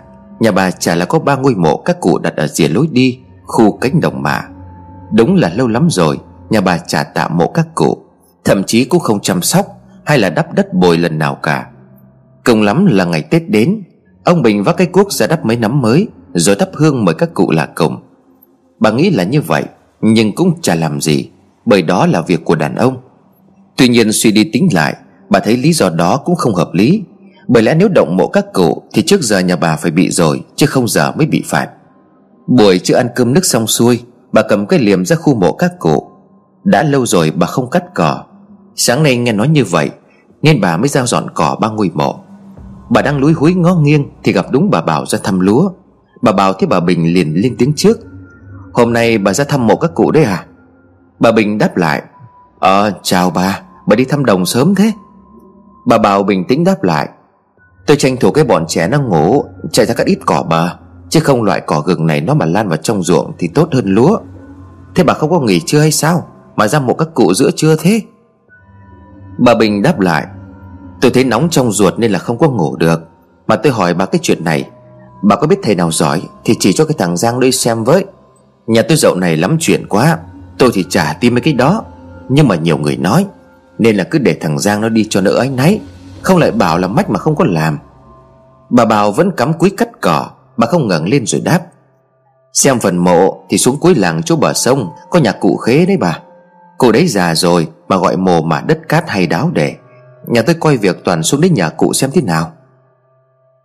Bà Bình đáp lại: "Cái cụ đấy thì già lắm rồi, tôi tưởng cụ đấy xem sách." Bà Bảo cười đáp lại: "Nhà tôi thì cũng chỉ xem ở đấy thôi, tại nhà tôi cũng chả có cái việc gì lớn, mà chỉ xem mấy cái mồ mả đất cát các cụ thôi. Không thì bà sang nhà ông giáo cả đi, ông giáo ấy có lộc xem phần đất cát. Tôi thấy xóm mình khối người vào đấy xem, nhà ông giáo chỉ xem chứ không có cúng. Bà muốn cúng hay là tạ thì phải nhờ người khác." Bà Bình không nói gì. Bà Bảo ngượng ngùng nói tiếp: "Mà bà có hỏi thì tôi mới nói ra cái chuyện này, bà nghe đừng có giận nhé." Bà Bình đáp: "Bà cứ nói đi." Bà Bảo nói: "Tôi nghĩ trăm phần nghìn là nhà bà có chuyển động đến đất cát mồ mà. Cũng chả phải tôi nói đâu, tôi ra chợ thấy người ta kháo nhau ầm cả lên. Người ta còn bảo là chắc chắn là các cụ phạt, nên nhà bà toàn đàn ông bị hành. Chồng bà bị tai biến, con trai thì suýt bị cụt tay, cháu trai thì bị bệnh lạ." Bà Bình nghe bà Bảo nói như vậy thì máu nóng lên. Bà liền quát: Con nào nói? Bà nói cho tôi biết con nào nói cho bà. Trai tiền sư cái lũ hay ăn rảnh háng. Chuyện trong nhà chưa có rõ mà ngoài đường đã rõ rồi. Tôi mà biết con nào nói bậy bạ như vậy tôi rạch mồm nó ra. Bà Bảo đáp lại: Ồ hay nhỉ, tôi đã bảo là bà đừng có nổi giận rồi cơ mà. Biết thế tôi chẳng có thèm nói. Bà Bình đáp: Tính tôi nó nóng, với cả bà biết là tôi hay có câu cửa miệng như vậy rồi. Bà chấp làm cái gì? Họ còn nói gì nữa không? Bà kể hết cho tôi nghe xem nào. Bà Bảo liền nói: Thì người ta cũng chỉ đồn là nhà bà không có tin, vô sư vô sách nên bị các cụ trách như vậy thôi. Bà Bình suy nghĩ một hồi rồi đáp lại: Để tối tôi bảo thằng Giang tranh thủ sang nhà ông giáo cả xem thế nào. Nếu mà nhà tôi không phải do mồ mả đất cát, từ gang một cái con nào nói bậy ra cho bà xem. Bà Bảo liền nói: Đúng rồi, bà bảo cậu Giang đi xem cho nó chắc. Mà đi xem vài chỗ vào. Tôi thấy nhiều khi các cụ còn tránh che mắt không cho xem ấy chứ. Nhiều thầy cao tay mới đọc ra được đấy. Với cả cậu ấy thì cũng phải thành tâm nữa mới được. Hai bà trò chuyện qua lại một hồi. Bà Bình dọn sạch cỏ của ba ngôi mộ các cụ. Bà Bảo cũng cắt cỏ bờ xong. Hai bà đang tính về nhà thì có tiếng gọi ở bên kia mương: Này bà Bình, bà mau về nhà ngay đi. Ông Bình cũng bị làm sao mà cậu Giang đưa đi viện rồi đấy. Bà Bình nghe tiếng gọi sốc quá, đứng không vững, ngã luôn xuống góc ruộng. Bà Bảo phải đỡ bà Bình lên rồi nói: Bà Bình tĩnh đi, mau mau về nhà xem có cái chuyện gì. Bà Bình bò sát lên ba ngôi mộ các cụ, dập đầu mà khóc: Các cụ ơi, ông bà bố mẹ ơi, cầu mong mọi người phù hộ cho ông lão nhà con tai qua nạn khỏi. Con hứa từ nay sẽ chăm sóc phần mộ các cụ chu đáo. Con sẽ không bỉ bê như vậy nữa. Các cụ linh thiêng phù hộ cho con cháu khỏe mạnh, không bệnh tật gì cả. Tụi con là người trần mắt thịt, không hiểu chuyện các cụ, mong các cụ đừng có trách tội. Bà Bảo lấy bà Bình rồi nói: Bà mau về nhà xem thế nào đã. Bà Bình bò dậy vừa đi vừa khóc: Ông ơi, ông mà có mệnh hệ gì thì tôi phải biết sống thế nào. Sao số tôi nó lại khổ thế này, ông ơi là ông. Bà Bình chạy về đến nhà, thấy hàng xóm tập trung đầy ngoài ngõ. Bà lao vào rồi hỏi: Ông Bình nhà tôi đâu? Ông ấy bị làm sao? Sao số tôi lại khổ thế? Chú hàng xóm liền đáp lại: Ông ấy bị trúng gió hay sao ấy bà. Tụi cháu ở nhà thấy chú Giang thốc ẩm ĩ lên thì mới chạy sang. Ông ấy ho nôn ra cả máu nên là chú Giang cùng mấy người đưa ông Bình đi bệnh viện rồi. Bà Bình nói: Sao ông ấy lại trúng gió được? Lúc tôi đi đóng cửa cẩn thận rồi cơ mà. Gió ở đâu mà lọt được vào trong nhà chứ. Bà Bảo đáp lại: Có cậu Giang rồi. Mà hôm nay cậu Giang không có đi làm hay sao mà về sớm thế? Chú kia liền đáp: Cháu không có biết, cháu thấy là cậu ấy kêu ầm ĩ. Lúc mà chạy sang thấy máu đầy máu chuối rồi. Trên giường thì cũng có máu bà ạ. Cháu nghe chú Giang nói là bố ơi bố cố lên, con đưa bố đi viện. Xong rồi mấy người ôm đỡ ông Bình chở đi bệnh viện rồi. Chú quay sang nói với bà Bình: Bình thường bà toàn ở nhà mà hôm nay bà đi đâu vậy? Mọi người gọi khắp nơi mà không thấy bà đâu cả. May mà lúc chưa có người thấy bà cầm cái liềm đi ra khu đám mả nên là mới đi tìm bà về đấy. Bà Bình lao vào trong nhà nhìn cái giường của ông Bình loang lổ cả máu. Mắt của bà hoa lên: Trời ơi sao lại lắm máu thế này? Ông Bình ơi, sao lại ra cái nông nỗi này chứ? Tôi chỉ mới ra mộ các cụ có một chút thôi mà đã xảy ra chuyện rồi. Nếu tôi không đi mà ở nhà trông ông thì đâu có đến nỗi này hả ông? Bà Bình cuống lên rồi nói: Tôi phải đi xuống bệnh viện với ông nhà tôi. Tôi ở nhà thế này nóng ruột lắm. Chú hàng xóm đáp lại: Chú Giang dặn cháu là cứ nhắn bà ở nhà. Giờ bà xuống viện cũng có giải quyết được gì đâu. Dưới đấy có chú Giang với mấy người trong xóm. Đợi tí họ về là bà biết tình hình thôi. Bà khóc lóc cuộc xuống giường. Mấy người hàng xóm ái ngại nhìn theo bà Bình. Mấy chú nhanh tay cuốn cái chiếu lên để mang ra ngoài. Bà Bình khóc lóc một hồi đứng dậy ôm cái chiếu ra bờ ao giặt. Bà thả cái chiếu xuống nước, máu lăn dần ra chỗ đó, chuyển thành một màu hồng nhạt rồi tan biến trong ao. Bà ngước nhìn lên cây dâu da đã sạp xuống mặt nước. Bà lại nhớ ông và trách bản thân mình lơ là không để ý đến ông. Từ ngày ông bị tai biến, cả hai chân toàn nằm yên một chỗ. Mọi việc trong nhà lớn nhỏ dồn hết lên đôi vai của bà. Nhiều lúc bà mệt mỏi, nhưng vì thương ông nên bà cố gắng. Bà vẫn mong có một phép màu sẽ mang ông khỏe mạnh. Mấy hôm nay ông ăn được và thi thoảng nói được với bà mấy câu đã là mừng lắm rồi. Ông bị méo miệng không nói được nhiều và rõ. Tuy nhiên bà vẫn hiểu được ông nói gì. Ông bà sống với nhau cả mấy chục năm. Dù ông chả cần ra đâu bà cũng còn hiểu ý nữa là. Vậy mà chỉ vì bà nóng ruột về ngôi mộ các cụ, đã bỏ ông ở nhà một mình mà đi dọn cỏ. Bà biết thừa ông bị tê liệt, chẳng thể di chuyển được mà còn bỏ ông ở nhà một mình. Lúc đang suy nghĩ bà chột dạ. Liệu có phải nhà có trộm nên ông ấy phát hiện ra thằng trộm đó đánh ông ấy không nhỉ? Chả là làng mới có tuần trước có nhà ông bà già bị trộm vào trong nhà, ông ấy phát hiện ra kêu lên thì bị thằng trộm vơ luôn đòn gánh dựng ở góc nhà, đập ông mấy cái sứt đầu mẻ chán, máu loang ra cả sàn nhà. Nghĩ vậy bà hốt hoảng chạy sang hỏi chú hàng xóm: Này này chú cho hỏi cái này, ông nhà tôi sao lại bị nhiều máu như vậy? Có khi nào là bị trộm cướp nó đánh hay không? Tôi lo lắm, để tôi chạy xuống viện xem ông ấy thế nào, chú trông nhà giúp tôi với nhé. Chú hàng xóm đáp lại: Không phải ông bị đánh đâu bà, cháu cũng là người biết tại sao lại nhiều máu như thế, nhưng mà cháu nghe chú Giang nói là ông Bình bị nôn ra máu. Bà Bình kéo vạt áo chấm nước mắt: Khổ thân ông nhà tôi, tôi sốt ruột lắm. Hay là chú lấy xe chở tôi xuống viện một chuyến xem thế nào, cứ chờ thế này tôi chả có yên tâm. Mọi người động viên bà Bình ở nhà chờ tin tức của chú Giang. Chiều tối có mấy người hàng xóm về thông báo ông Bình bị viêm dạ dày nặng đến xuất huyết. Bà Bình nghe tin mà không nói được lời nào. Bà ngồi thẫn người ra rồi ngẫm nghĩ: Thảo nào mấy hôm nay ông kêu đau bụng khó chịu. Bà lại nghĩ rằng do ông nằm nhiều mà không vận động nên mới bị như vậy. Bà đứng dậy hỏi chú hàng xóm: Xuất huyết dạ dày thì ăn cái gì hả chú? Trước giờ nhà tôi chẳng có ai bị bệnh này nặng như thế, tôi biết nấu gì cho ông ấy ăn bây giờ? Chú hàng xóm đáp lại: Bây giờ ở viện thì bác sĩ chuyển nước không có đói đâu, bà không cần phải lo. Với cả xuất huyết dạ dày thì chắc chắn là bác sĩ trả cho ăn, cùng lắm thì người ta cho ông Bình uống sữa thôi. Bà Bình lầm bầm cầu cho ông Bình mau khỏi. Bà nghĩ ngẫm rồi nói: Vậy chú chờ tôi khóa cái cửa rồi chờ tôi xuống bệnh viện chăm ông ấy. Mình thằng Giang nó ở đó xoay sở kiểu gì được, tôi cũng phải mang ít đồ cho bố con ông ấy nữa chứ. Chú liền đáp: Bà cứ ở nhà đi, giờ ấy có cô chú ấy lo rồi. Bà Bình sững người lại rồi nói: Chú bảo sao? Cô chú nào ở dưới đó? Thì là vợ chồng chú Giang đó bà, lúc nãy con về thì có cô Giao vào trong viện chăm mà, chứ bây giờ bà nghĩ ai? Bà Bình nghe nhắc đến tên con dâu thì máu nóng nổi lên. Tiền sư cha nhà nó, cái loại lăng loàn đấy mà chăm sóc cái nỗi gì. Nó lại trả rủa ông nhà tôi chết sớm đi đấy chứ. Bà ngưng lại vài giây thì nói tiếp: Chú, chú mau chở tôi xuống bệnh viện đi, tôi không thể yên tâm giao chứng cho ác được. Bà nói sợ quá, cái gì mà giao chứng cho ác. Con là con cứ nói cho bằng thật, cô Giao là cô ấy quá tốt rồi. Chứ con đàn ông mà nói ra thì cũng không hay lắm, nhưng mà có sao thì con nói như vậy. Nếu mà phải một người phụ nữ khác thì chẳng ai thèm quan tâm đến nhà chồng như vậy đâu. Chả cần phải nói xa, con vợ nhà con đây này, mẹ con nằm viện mà nó chẳng thèm xuống chăm một ngày nào cả. Thì vợ chú thím ấy đi làm kiếm tiền. Người sống hơn nhau là ở cái tỉnh, quý nhau lúc ốm đau bệnh tật, chăm sóc hỏi han nhau thôi bà, chứ khỏe mạnh chả ai cần đến nhau. Bà Bình ở nhà nhưng sốt ruột lại thuê xe ôm chạy lên bệnh viện. Tới nơi bà thấy vợ chồng chú Giang đang ngồi ở đó nói chuyện.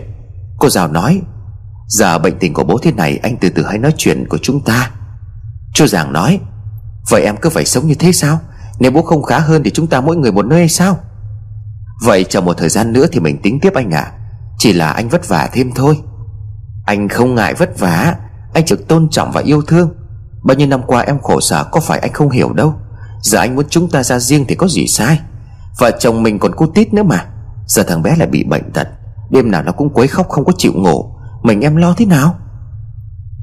Từ lâu ông bà nội đã không ưa em rồi, nếu bây giờ anh lại nói chuyện, em chỉ sợ là ông bà sốc lại thêm bệnh mà thôi.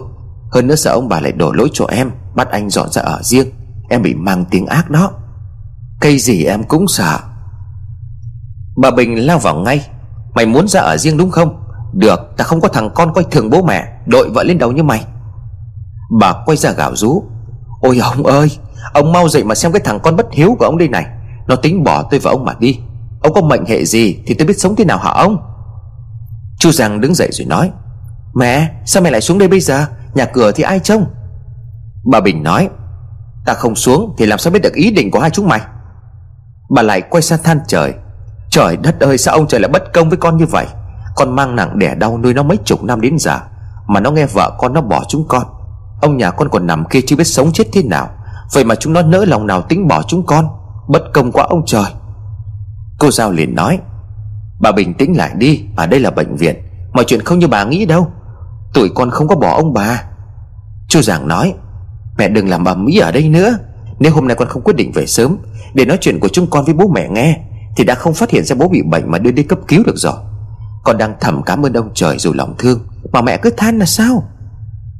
Bà Bình giận dỗi nói: Mày dặn mọi người bảo tao ở nhà, để con khốn nạn kia đến đây để chúng mày lập mưu nghĩ kế chống đối chúng tao, có phải không? Sao tao lại đẻ ra cái loại mất dạy như mày chứ? Chú Giang nói, mẹ bớt đổ cái tiếng ác cho chúng con được không? Bố bệnh suýt nó mất mạng mà mẹ chỉ nghĩ đến cái chuyện bị người khác hại thôi. Con muốn mẹ ở nhà, vì nhà ta neo người, phải còn giữ sức hay viên nhau chứ. Bà Bình liền nói, vậy mày còn gọi cái con kia đến đây để làm cái gì? Nhà tao đã từ mặt nó rồi, mày định để ông ấy tỉnh lại nhìn thấy nó tức chết phải không? Chú Giang nói, mẹ đừng nhắc đến chết chóc nữa được không? Đây là vợ của con, cô ấy mang đồ vào cho con. Hơn nữa vì lo bệnh cho bố nên con phải nhờ cậy cô ấy cầm tiền vào chứ. Bố bệnh suốt thời gian qua, mày nghĩ nhà ta lấy tiền ở đâu mà trang trải? Nếu mà không có vợ của con và nhà ngoại con thì không thể có tiền xoay rồi. Mẹ có biết điều đó không? Cô Giao kéo tay của chồng, anh đừng nói nữa, mình đang ở bệnh viện. Chú Giang nói, giờ anh cũng không muốn giấu gì nữa, ta sẽ phải chịu khổ mà nhẫn nhịn mãi như thế. Em càng nhịn càng nhu nhược, em không cần áo gấm đi đêm. Bố mẹ không có hiểu và không bao giờ hiểu cho em đâu, anh phải nói hết. Chưa quay sang nói với mẹ, mẹ ngồi xuống đây, con thưa chuyện với mẹ đầu đuôi. Bà Bình không thèm ngồi, gay gắt đáp, tao chẳng có chuyện gì cần nói với chúng mày cả. Mày mượn hộ tao bao nhiêu tiền thì ghi hết ra giấy, bán con lợn gà đi trả cho nó, đảm bảo không có thiếu một xu. Bán lợn gà ta không đủ, ta bán ruộng bán nhà, nhất định ta không mắc nợ nó. Chú Giang nói, không có phải cái chuyện tiền nong, nhà ta xảy ra chuyện lớn rồi. Mẹ không muốn nghe thì con cũng nói, nếu mà chúng ta không giải quyết được cho xong thì e rằng sẽ có thêm người nữa bị phạt như bố đấy. Bà Bình bĩu môi nói, mày đừng có nói linh tinh dọa tao, ai phạt phạt cái gì. Chú Giang đáp lại, vợ con đi xem thầy chuyện nhà mình rồi, thầy nói nhà mình bị một vật không nên giữ ở trong nhà, vật đó của chùa phải đem trả lại, nếu không sẽ bị phạt làm cho bệnh tật tai ách triền miên, hơn nữa tình cảm mọi người sẽ rạn nứt. Bà Bình nguyết sang cô Giao, chỉ tay rồi nói, lại cái con này nó ăn nói bậy bạ có phải không? Mày tin lời của nó sao? Trước giờ tao chả đi đình đi chùa bao giờ, thì lấy đâu ra cái đồ đạc của đình chùa? Bà quay sang chỉ cô Giang, chả tiên sư cái con mất dạy này, mày thích ăn không nói có, bà vả cho mày vỡ mồm mới ra. Cô Giao nói, bà bình tĩnh nghe anh Giang nói hết đi đã hả? Con mới đi xem hồi chiều nay thôi, thầy nói sao thì con nói lại cho chồng con nghe như vậy. Nếu mà nhà mình không tin thì đi xem thầy khác nữa. Trước đây con cũng đi xem một lần cùng với mẹ con, là trước khi cô Tít bị bệnh khoảng một tháng, nhưng mà thầy không có nói như vậy, chỉ hôm nay thầy gọi lên thầy nói như vậy làm con lo lắng mà thôi. Bà Bình đáp lại, mày lại tính buôn thần bán thánh lừa gạt nhà tao phải không? Tao còn lâu mới tin cái mồm của mày. Chú Giang nói, mẹ khoan hãy nói nhà con. Bà Bình đáp, chúng mày cùng một ruột với nhau, bênh nhau chằm chằm vậy. Chú Giang nói tiếp, con chỉ muốn nói sự thật thôi, nếu mà quả thật nhà ta có đồ của chùa thì phải mang trả. Mẹ không thấy trước giờ gia đình nào có cái đồ đạc của chùa đều bị phạt ốm đau bệnh tật đó sao? Làng mình đầy nhà bị rồi đấy. Nhà ông Phiến mua cái hòm thóc, có mỗi cái thanh gỗ là gỗ của chùa, còn bị phạt ốm cả năm. May mà bà Phiến đi xem thì gọi ra rồi mang trả mới yên chuyện. Hay là như nhà bà Ổi, đi xin cái giường cũ nhà nào về, con cái thì đang ngoan ngoãn, tự nhiên chơi bời, rồi bà ấy lăn ra ốm đau bệnh tật. Mãi sau con của bà ấy đi xem thầy, gọi ra cái giường đấy là của chùa nên là mang trả thì hết. Bà Bình đáp lại, nhưng mà mày tìm xem nhà mình có mua bán hay xin xỏ cái gì về nhà không? Lâu lắm rồi nhà mình chả có mua sắm cái gì mới cả, thì lấy đâu ra của chùa? Ông Phiến mua cái hòm thóc, bà Ổi thì xin cái giường, chứ nhà mình thì có cái gì? Mày nói cho tao nghe xem nào. Chú Giang nói, thì chúng ta đi xem thầy khác xem sao. Mẹ không thấy gần đây nhà ta xảy ra nhiều chuyện hay sao? Bố thì bị bệnh này bệnh kia. Bà Bình nói, thế cứ bị bệnh tật thì đều đổ cho nhà chùa cả sao? Thế cả cái bệnh viện này toàn người bệnh, mày đi hỏi hết xem nhà họ có chứa đồ của chùa mà bị bệnh hay không. Chú Giang nói, sao mẹ lại nói theo cái lý ấy? Nhà mình đang yên ổn, tự nhiên xảy ra chuyện không hay. Mẹ không tin thì mai con đi xem thầy xem thế nào. Nghe vợ con nói thì nhà mình có cái đồ của đình chùa thì con lo lắm. Bà Bình mắng át đi, vớ vẩn, giá như bảo mồ mà các cụ động hay làm sao thì tao nghe còn có lý, giờ lại đẻ ra cái chuyện đồ của đinh với cả chùa, đúng là lắm thầy nhiều ma. Bà Bình quay sang nói với cô Giao, chị còn đứng ở đây làm gì nữa, ở đây hết chuyện của chị rồi. Cô Giao nói, con cũng đang tính về đây, cô Tít mấy hôm nay không có ngủ đêm, con sợ ông bà ngoại trông không có nổi thằng bé. Sáng nay mẹ thấy cháu rồi đấy, người càng ngày càng phù sụ cả ra, tim thì chả ra bệnh, con giàu não cả ruột rồi. Mà con tranh thủ cầm cơm vào viện cho mọi người rồi con đi xem thầy khác xem. Ngay từ đầu con đã nghi lắm rồi, chắc chắn nhà mình phải có việc gì đó thì mới thành cớ sự như vậy. Cô Giao nói mà nước mắt trực trào, Chú Giang đẩy cô rồi nói: Em về lo cho con đi, đêm nay anh ở viện, còn chuyện gì ngày mai chúng ta tính tiếp. Cô Giao ra về, còn hai mẹ con bà Bình ở lại. Chú Giang nói: Vợ con đã về rồi đấy, giờ con muốn nói chuyện thật nghiêm túc với mẹ. Bà Bình nói: Mày không lo cho bố mày đang nằm bệnh tật trong kia mà chỉ lo cho con vợ mày thôi hả? Chú Giang đáp: Bố con đã qua cái cơn nguy kịch rồi, giờ chúng ta chỉ chờ với làm theo hướng dẫn của bác sĩ thôi. Bố đang bệnh, con cũng chưa muốn nói chuyện với bố, con nói với mẹ trước. Bà Bình không muốn nghe: Mày định nghe lời của vợ mày bỏ bố mẹ mày thật sao? Chú Giang đáp lại: Sao mẹ lại nói khó nghe như thế? Tụi con không ai bỏ bố mẹ hết. Bà Bình nói: Thế nó lại đi xem thầy bảo tụi mày phải ra ở riêng chứ gì. Chú Giang đáp: Sao mẹ cứ nghĩ xấu cho vợ con như thế nhỉ? Không có chuyện đó đâu, đây là ý kiến của con. Bố mẹ không có ưa cô ấy thì tụi con ra ở riêng, như thế bố mẹ cũng không thường xuyên va chạm đỡ khó chịu hơn. Bà Bình nói: Bỏ cái loại đấy thì bỏ ngay, mày bỏ nó đi, ta kiếm cho mày con vợ ngoan ngoãn biết nghe lời khác. Chú Giang đáp: Mẹ không bao giờ kiếm được người giỏi chịu bằng cô ấy đâu. Còn cô Tít nữa, nó cần có mẹ. Con cũng rất thương cô ấy, bố mẹ sống thương nhau cả đời, con cũng muốn sống với cô ấy như bố mẹ đã sống với nhau. Tại sao bố mẹ cái gì cũng không hài lòng? Mặc dù cô ấy rất ngoan, rất chịu khó, luôn nhẫn nhịn, mà thử hỏi cả cái làng cả cái xã này xem, xem có ai không khen cô ấy đâu. Cũng chỉ tại cô ấy bầu trước nên mẹ thấy xấu hổ, nhưng sao mẹ không có nghĩ đó là may mắn chứ? Tại con mà cô ấy có bầu trước, chứ không phải tự nhiên mà cô ấy có bầu được đâu. Bà Bình đáp: Chỉ có cái loại đàn bà chắc nết thì mà ăn cơm trước kẻng thôi, cái loại ấy sau này làm hư con hư cháu. Nếu mà đàng hoàng tử tế sao không có chờ lấy về rồi chữa? Chú Giang đáp: Đám cưới dâu thì được cả cháu, bà còn chưa hài lòng. Nếu còn lấy phải cô vợ về mãi không sinh được thì mẹ có đuổi cô ấy về nhà hay không? Có khi lúc ấy bà chàng nhảy dựng lên dắt con dâu tế cả nhà thông gia lên chứ chả đùa. Còn nói thế đấy, mẹ suy nghĩ cho kỹ đi rồi nói cho con biết. Còn chuyện đi xem thầy, con nghĩ đích thân mẹ nên đi xem thì tốt hơn. Bà Bình trầm ngâm không nói gì. Không phải bà không hiểu những chuyện đang xảy ra gần đây, bà cũng không phải không biết tính con dâu, nhưng bà khó chịu trong lòng bởi cái lẽ con dâu của bà chữa trước khi cưới. Cái lý do ấy cứ luẩn quẩn trong đầu của bà mãi không xua đi được. Mỗi lần thấy con dâu, bà lại luôn cảm thấy khó chịu. Ví như khi hồi nấy, rõ ràng bà thấy con dâu nghĩ cho ông Bình đang ốm đau bệnh tật, vậy mà không hiểu sao nhìn thấy con dâu lại thấy máu nóng lên, thấy khó chịu. Chú Giang thấy mẹ trầm ngâm một hồi không nói gì, chú liền nói tiếp: Con biết mẹ không phải là không biết vợ con là người thế nào, con chỉ mong rằng chúng con có thể sống vui vẻ, hạnh phúc, báo hiếu với bố mẹ. Vậy nên là mẹ có thể đừng khó khăn với vợ con nữa được không? Hay mẹ cứ muốn vợ chồng con không hạnh phúc thì mẹ mới hài lòng? Như vậy chẳng phải là ích kỷ hay sao? Bà Bình giật mình sửng sốt. Từ khi nào con trai của bà nghĩ rằng bà ích kỷ? Chẳng phải bà lo lắng cho con trai, lo cho gia đình hay sao? Các cụ xưa đã dạy rằng: Dạy con từ thuở còn thơ, dạy vợ từ thuở bơ vơ mới về. Bà chỉ là không muốn con dâu sau này để đầu cưới cổ con trai. Bà quay lại nói với chú Giang: Được rồi, mày nói là mẹ mày ích kỷ, vậy từ nay ta không thèm quan tâm nữa. Mày muốn làm thế nào thì làm. Có điều bát nước hất đi không lấy lại được.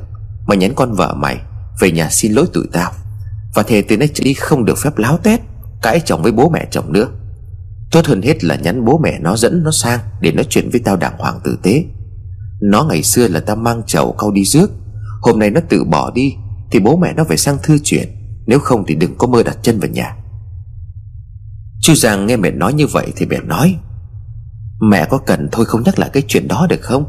Bố con còn đang bệnh tật, bây giờ mẹ bắt bố mẹ bên đấy sang phải thư chuyện lại, như vậy thì quan cách quá. Mẹ thương con chín bỏ làm mười cho chúng con nhờ. Bà Bình bực mình đứng phắt dậy: Bố mẹ nó không có sang thưa chuyện đàng hoàng tử tế với tao thì đừng bao giờ nhắc đến cái chuyện này nữa. Chú Giang liền nói: Mẹ, mẹ cũng phải thoáng ra chứ, con cũng chẳng phải bênh cô ấy. Tuy nhiên thì bố mẹ cũng đâu phải là không có lỗi. Giả như hôm ấy bố mẹ không có làm ầm ĩ chửi bới cô ấy thì đâu có cái chuyện cô ấy xách đồ bỏ đi. Bà Bình đanh nghiến nói: Tiên sư nhà mày, thế hoa ra lỗi là của tụi tao sao? Cái con gái lấy chồng thì phải theo chồng, làm gì có đứa nào mở mồm ra là nhắc đến nhà đẻ. Nhà nó tốt như vậy thì nó ở nhà làm tổ cô đi, chứ đi lấy chồng làm cái gì. Ta nói rồi đấy, tao quyết là không có nhượng bộ. Bố mẹ nó không có dạy được nó cái điều đơn giản như thế thì tao nhất quyết không đón nó trở về. Tao lấy con dâu chỉ đón một lần, sẽ không bao giờ có chuyện đón nó lần thứ hai. Để tao mà phải đi đón thì tao đón đứa khác, mày cứ liệu thần hồn đấy. Chú Giang liền nói: Sao con nói chuyện với mẹ mà cứ bàn ngang ra thế nhỉ? Cô ấy bỏ về nhà là không có đúng. Vậy con bảo cô ấy về nhà xin lỗi bố mẹ, bố mẹ bỏ qua cho là xong. Con nhất thiết là bắt cả bên thông gia sang nói chuyện hay không? Trong khi ông bà đâu có lỗi gì. Mày còn bênh nhà nó sao? Người ta lấy dâu thì được con, tao vô phúc lấy dâu thì mất cả con trai. Mày cút với bên ấy mà báo hiếu. Ta không cần một thằng con chỉ biết đội vợ lên đầu, mở mồm ra là bố mẹ vợ. Còn nghĩ là mẹ con mình nên dừng cái chuyện này tại đây. Nói dài dòng thành ra là nói dài. Con chưa khi nào có ý coi thường hay là bất hiếu với ai, kể cả với bố mẹ hay là bố mẹ vợ. Ai thì cũng là bố mẹ hết. Mẹ không hiểu cho lòng con là cứ chửi bới suốt ngày. Đã mang tiếng như vậy thì tụi con dọn ra ở riêng, để tránh cho bố mẹ và nhà con đỡ xích mích với nhau. Các cụ có câu là xa thơm thì gần thối. Tiên sư nhà mày, mày thích dạy khôn ta phải không? Đã thế từ nay ta không thèm quan tâm nữa. Mọi chuyện thì mày cứ tự quyết, đừng bao giờ hỏi ý kiến của ta làm gì. Ta sẽ không đồng ý đâu. Mày thích ra ở riêng thì tao cho mày ở riêng. Có mảnh vườn gần khu đám mả, tụi mày dựng nhà ra mà ở. Ra ở riêng thì nhất định con sẽ dọn đi. Tuy nhiên trước mắt nhà mình đã có chuyện chung đã. Mai còn nghỉ chung bố. Mày tranh thủ về nhà đi xem thầy xem cửa xem nó như thế nào. Nếu mà thầy phán thế nào thì chúng ta làm thế ấy. Mày không cần phải lo cho chúng tao. Bây giờ tao không liên quan đến thằng con bất hiếu như mày nữa. Chuyện nhà tao tao tự lo, không cần chúng mày phải nhọc tâm. Còn đang bàn chuyện nghiêm túc mẹ đấy. Mày đừng có tự ái rồi giận dỗi được không? Con không muốn nhà mình xảy thêm bất cứ một cái việc gì không có hay ho nữa. Mẹ hiểu cho lòng chúng con. Còn mẹ cũng thôi chửi bới đi. Con là con trai của mẹ mà con nghe không có lọt lỗ tai nữa là người khác. Bà Bình bực tức quá liền trời: Chà tiên sư nhà mày. Chú Giang liền nói: Đấy, mẹ đừng có mở miệng ra là chửi có được không? Ở đây người ta nói chuyện văn minh lịch sự lắm. Khu công cộng mẹ giữ miệng, đừng có chửi nữa người ta đánh giá ra. Bà Bình nói: Đánh ra cái đầu mày ấy. Cái câu cửa miệng của ta nói từ xưa đến giờ thì làm sao? Mày thích ý kiến ít cò gì sao? Đúng lúc ấy có bác bảo vệ đi ngang qua. Bác ấy gõ cánh cửa rồi nhắc nhở: Đề nghị mọi người giữ im lặng, đây là bệnh viện. Người nhà có cái chuyện gì về nhà nói chuyện, chứ cãi nhau mất trật tự ảnh hưởng đến bệnh nhân nghỉ ngơi. Chú Giang vội vàng xin lỗi bác bảo vệ. Bác ấy liền nói thêm: Bà làm ơn nói năng lịch sự một chút đã. Bệnh viện mấy ngày đâu cứ tưởng là dân tôm cá đấy chị áo. Bác bảo vệ đi khỏi, chú Giang liền nói ngay: Mẹ đã thấy chưa, bị cả bảo vệ nhắc nhở rồi đấy. Giờ còn sớm để con gọi xe ôm cho mẹ về nhà. Đêm nay mình con trông bố là được rồi. Bà Bình liền đáp: Về nhà ta cũng có một mình, tao ở lại đây với ông ấy. Mày thích về thì mày cứ tự về đi. Chú Giang chán nản lắc đầu: Mẹ nghe con, mong về nhà đi. Giờ bố ổn định rồi, bác sĩ đang chuyển nước cho bố. Bố cũng chưa ăn uống được gì cả. Mẹ cứ về nhà nghỉ ngơi đi. Ngày mai mẹ nghe con tranh thủ đi xem thầy, xem nhà cửa nhà mình nó bị làm sao trước đã. Chuyện ở đây thì mẹ cứ để con lo. Bà Bình bất đắc dĩ nghe lời của chú Giang đi về nhà. Cả đêm bà trằn trọc không sao ngủ được. Bà cứ nghĩ mãi những lời của chú Giang nói